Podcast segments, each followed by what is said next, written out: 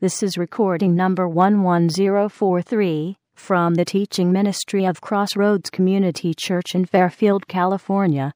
It was recorded on Sunday morning, April 7th, 2013. This is the first message in a series titled Finding God at the End of the Road. This message by Randy Boldt is titled With Trouble at Your Heels.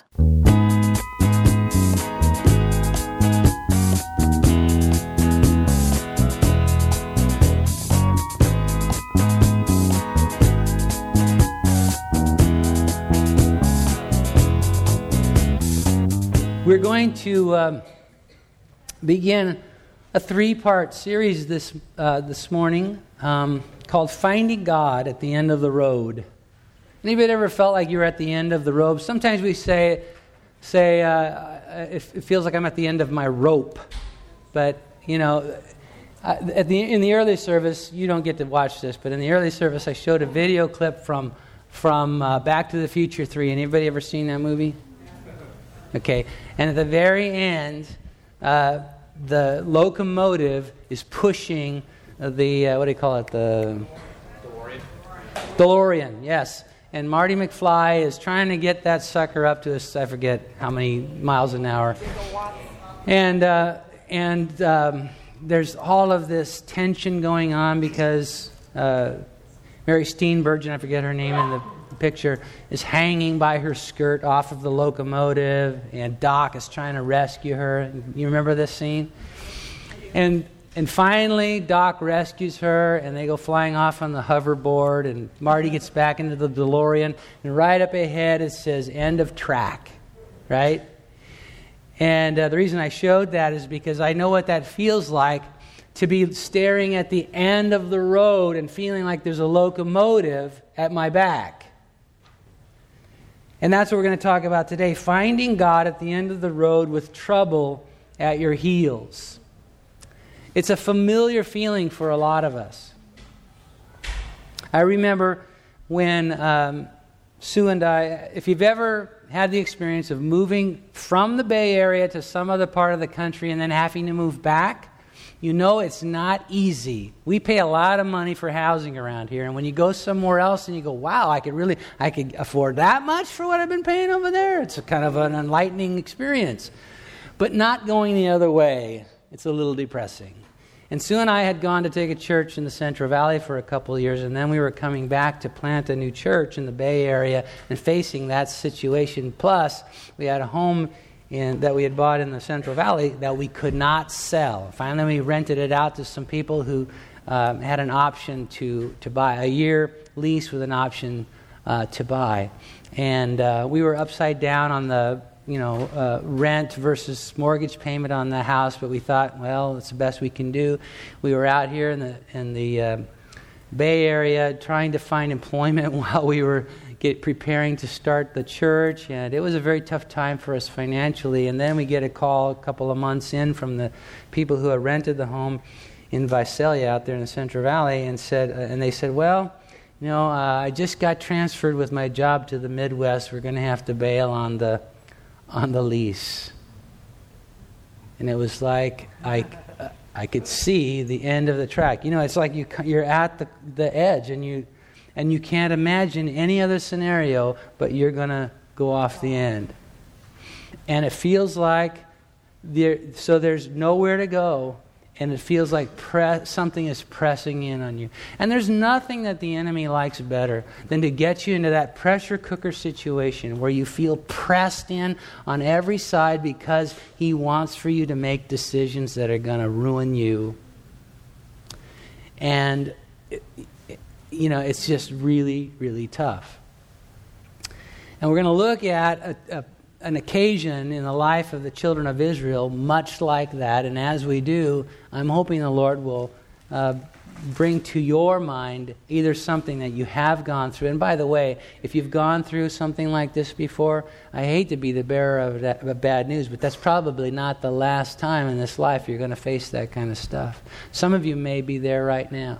Either way, I'd like to. Ha- I'm, I'm praying that the Lord will bring to your mind, put you in the, uh, make you aware of what it's like to be in that spot, and then let's learn from what the children of Israel do because God gives them, I think, a remarkable and wonderful um, way to navigate those times when you're at the end of the road. And, and you know what? The enemy means for those times to be destructive to you, but God means for you to find Him there. The places I have experienced God the most are just like that. And you know what I'm talking about, many of you. So, Exodus chapter 14, verse 5. And this happens right after the people of Israel have been liberated from 400 years of slavery in Egypt, and, and uh, you, most of you know the story if you've ever seen the movie The Ten Commandments. They're on their way out of Egypt, and they haven't gotten very far yet. They've come to the Red Sea, and that kind of stops their progress because they, they can't really get across it. And here we go, verse 5. Now it was told the king of Egypt that the people had fled, and the heart of Pharaoh and his servants was turned against the people, and they said, oh, Why have we done this? that we have let Israel go from serving us. And it all of a sudden dawns on Pharaoh and his people, his leaders, that they've just let go their entire labor force, their, their slave labor force. So he, Pharaoh, made ready his chariot and took his people with him. He also took 600 choice chariots and all the chariots of Egypt with captains over every one of them. Now, most of us, when we think of chariots, we think of a little flimsy kind of cart, you know?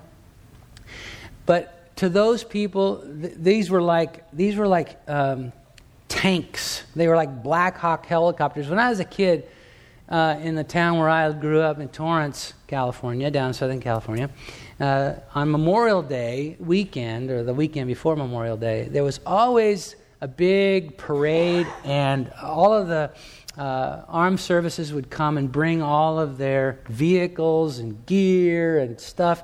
And as a little boy, it was like heaven. And I remember because where they would have all of this stuff, you know, land and, and be uh, staged not only for the parade but for viewing afterwards, where there'd be trucks and tanks and communication gear and helicopters and stuff. And I remember, you know, the, just like the day before, the helicopters would come to land, and I'd be in my front yard just waiting, you know, look, scanning the sky, and then these big old honking choppers would come flying in to land, and it was probably I don't know a quarter mile from my house. And so I'd jump on my bike and race down there, and I'd get out there in the field, and there's debris and dust and wind everywhere, and I'm going, yeah! Oh, I love that. I can still remember that. These big old, you know, machines landing. Now, the, one of the reasons why it was so great for me is because they wasn't they weren't coming after me, right? And I've never been in battle, so I, I can't even begin to imagine what it would be like to be facing off to that kind of weaponry and machinery. But the chariots of Egypt were like that. And the children of Israel see now 600 of the choice chariots plus um, other uh, military personnel bearing down on them. And they're stuck. They can't go forward because the Red Sea is there. And it's just like that image at the end of the road with a locomotive bearing down on them. Verse 10 And when Pharaoh drew near, the children of Israel lifted their eyes, and behold, the Egyptians marched after them, so they were very afraid. And the children of Israel cried out to the Lord. and I think this is funny. Then they said to Moses, so they cry out to the Lord. Apparently, they didn't get the answer they wanted. So then they turn to Moses because there were, and then they say this to Moses because there were no graves in Egypt, have you taken us out here to die? Why have you so dealt with us to bring us up out of Egypt? So, in the midst of all of this turmoil and torture and fear and everything, Moses in verse 10 I mean, excuse me, verse 13, rears back and says something that doesn't, it, it doesn't seem to come from him. It seems as though he finds himself, and I've had this experience, and maybe you have too, where you find yourself saying things or believing things you didn't even know were residing in you. And somewhere out of his heart, Moses speaks these words to the people. He says to them, Don't be afraid. Stand still and see the salvation of the Lord, which he will accomplish for you today. For the Egyptians whom you see today, you shall see again no more forever. And at this point, Moses has no idea how God is going to do that. It's not until after he gets those words out of his mouth that the Lord begins to say to him, Okay, here's what we're going to do, Moses. I'm, I want you to hold your staff out over the Red Sea, and I'm going to part the waters, and you're going to walk across this on dry ground. But he doesn't know that yet. Out of some place in the depths of his spirit, he says to these people who are tortured with fear, He says, Don't be afraid. Stand still and see the salvation of the Lord. Those three things are what I want to talk to you about today because I think they can help you. They certainly have helped me and will continue to help me when I'm at the end of the road with trouble at my heels to find God. Don't give in to fear. Don't be afraid. Don't give in to fear. You know, the Bible talks about um, spirits, demonic spirits. Don't worry, I'm not going to go into a lot of hocus pocus here or anything like that. There's no need for concern. It's all right. But it would be dishonest to, of me with the scriptures not to let you know that we have an enemy, the devil. He's very real, and the Bible says that he's got, he's got helpers. I don't understand it all, don't pretend to understand it all, but the Bible names some of them. Now, I don't think that the, the you know, demon spirits have little name badges, you know, it's not like that. But the Bible does say, does mention some, the spirit of infirmity. And then in second, uh, excuse me, in First Timothy, uh, I was right the first time. Second Timothy, chapter one, verse seven, it says, "God has not given us a spirit of fear." And he names it. It's not an attitude of fear, it's not a feeling of fear. God has not given us a spirit of fear. He's talking about a demonic personality. God has not given us a spirit of fear, but of power and of love and a sound mind, because the Holy Spirit are those things power, love, and a sound mind. The unholy spirit is the other stuff fear and the rest of it. And when Moses said to those fearful people, pressed in against the Red Sea, at the, between the Red Sea and the Egyptian army, don't be afraid, he was saying, don't give place to the spirit of fear. Now, this is not about changing your mind. It's not about, you know, um, the power of positive thinking. This is about addressing a personality and saying, I'm not going to listen to you anymore. That's tough to do when you're at the end of the road with trouble bearing down on you, but it is what you need to do. When you're in that spot, it, there's a choice that can be made, dear one. A choice that can be made who you're going to listen to. And Moses, speaking, I believe, clearly under the inspiration of the Holy Spirit of God, says, Don't be afraid two years ago. I mean, uh, please, you guys know the story that we've been living through over the last four years with Sue's bout with cancer and the glorious miracle that she's experienced. And I, I won't bother you with all the details again. But two years ago, after two years of every three months having a CT scan looking for this cancer, uh, they'd been clean for two years. And uh, every time we'd go to see the oncologist, the, the, uh, the um, you know, the cancer doctor, first thing she'd say when we'd walk in the room, because she'd have the scan, and then within a week time we'd go see the uh, doctor, and first thing she'd say when we walk in the room is your, your, your uh, scan was clear, because she knows we're on pins and needles waiting for that information, right? So we'd come into her office, scan was clear, and then we'd have the rest of the conversation. Well, two years later, um, we had, she had a scan. We went to see the oncologist. We walked in, and she didn't say that to open the conversation. And it wasn't until later she said, Well, there are some things that we see now that we are concerned about. that was not pleasant news. It was tough. And she said, Well, what we're going to do now is we're going to wait for another three months. You're going to take another scan, and we'll see you again, and we'll compare the two, and we'll see where we're at and what we need to do about it. So three months passes. She has another scan. We have the appointment with the oncologist, and this is the day before that appointment. For three months now, we've been in this wrestling match. You know, with, with all of the. This, look, this is my wife's life on the line. It was tough for me, tough for her. And, you know, I wish that I could tell you today I am just a solid rock of faith every sinking day I live, but that's just not true. I'm a human being. And it was a wrestling match through those three months. And we came right up to that day before the, the appointment, and I had gone, just got home from the church. I was parked out front of the house, actually in front of the mailbox where we pick up our mail. And Sue was on her way home from work, and we were conversing on the phone and talking about this wrestling, the, you know, this, the, the difficulty of dealing with the, you know, the encroachment of the spirit of fear. And, you know, I remember something just, uh, I don't want to say something just clicked. That's not, that's not enough. Something uh, rose out of my soul, like, like with Moses here. Something rose out of my soul, and I said to, said to Sue, Well, I don't know what they're going to say tomorrow.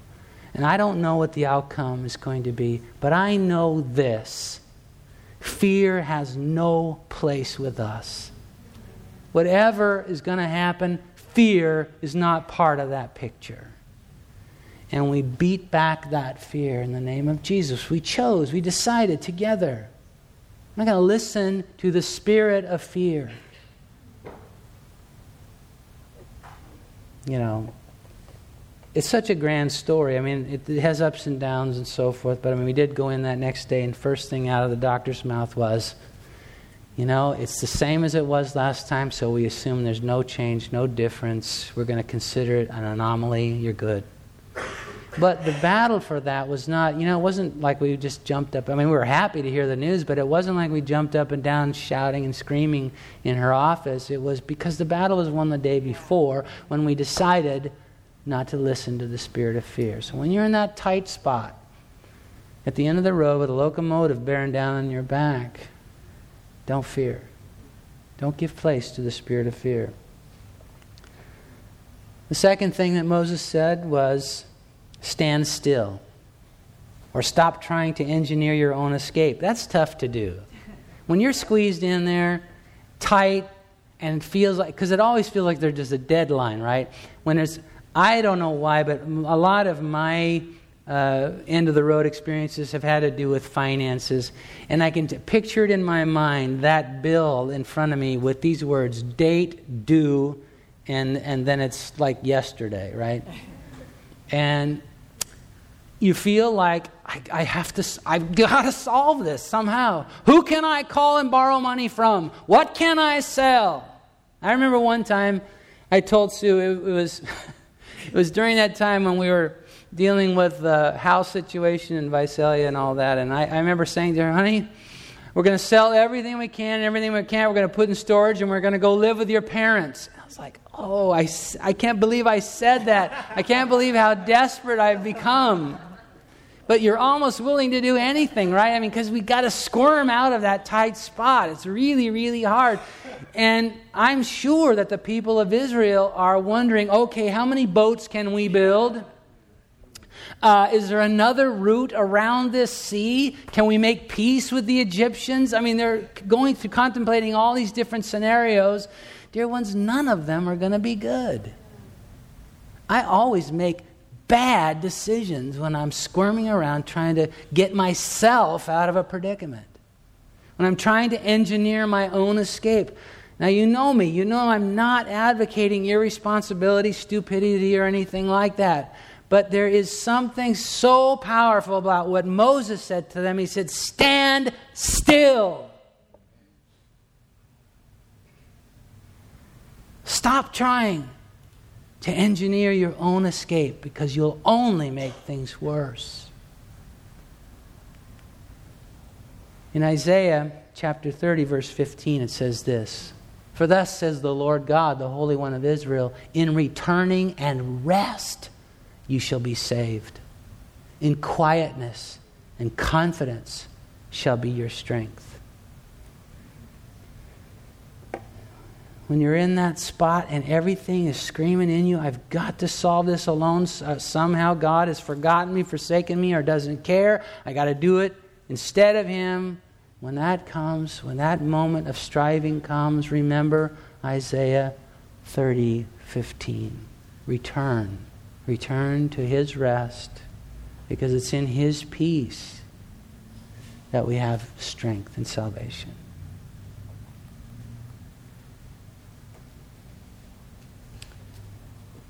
And then Moses said, so he says, Don't be afraid, stand still. And then he says, See the salvation of the Lord.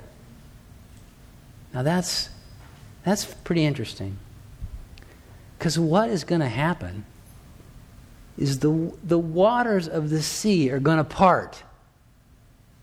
I guarantee you there was nothing in Moses' mind that was uh, pl- uh, imagining that scenario.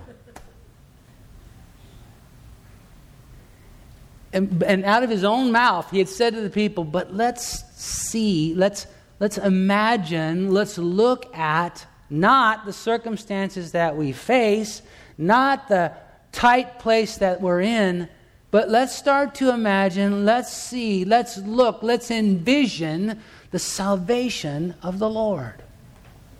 And the hard thing about that is you it's there's no way that you can imagine what God is going to do, but what you can imagine is that he will do it. He will do something. He will rescue you. He is called the Savior for a reason.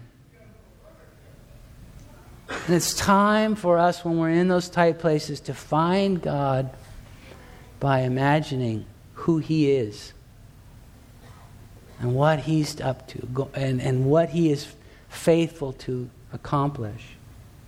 And then he will do amazing things.